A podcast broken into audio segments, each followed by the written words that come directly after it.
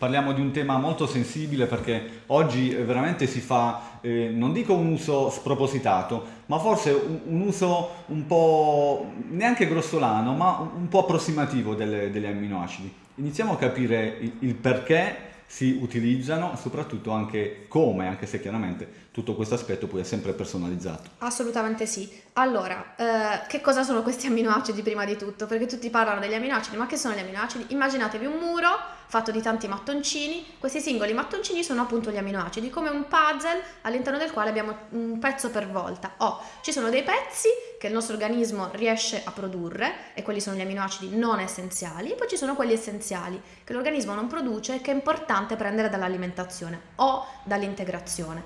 Tra questi ricordiamo la leucina, la valina, l'isoleucina, l'arginina che è molto nota nel campo del running. Esatto. Eh, oh, esatto. E adesso vi spiego. Eh, questi eh, aminoacidi eh, vengono eh, richiesti, nel senso vengono, possono essere richiesti in maniera esattamente identica a quelli non essenziali e eh, affinché la sintesi proteica avvenga correttamente è importante che nell'organismo siano presenti tutti e 21 i mattoncini. Per fare un puzzle i pezzi devono essere tutti, altrimenti il puzzle rimarrà con un buco, no? Quindi affinché questa sintesi proteica avvenga tutti i mattoncini devono essere presenti e se non mi alimento in maniera corretta, se non prendo eh, appunto ciascun aminoacido, rischio di rimanere depleto di quell'aminoacido lì. Allora, siccome alcuni sono essenziali, è bene, soprattutto nei casi di maratone, dico io, perché lì non si può avere deplezione, non si può andare in catabolismo proteico, altrimenti la maratona non la si finisce, è importante fare un'integrazione con questi tipi di aminoacidi, tra cui abbiamo detto la valina, la leucina, l'isoleucina e così via.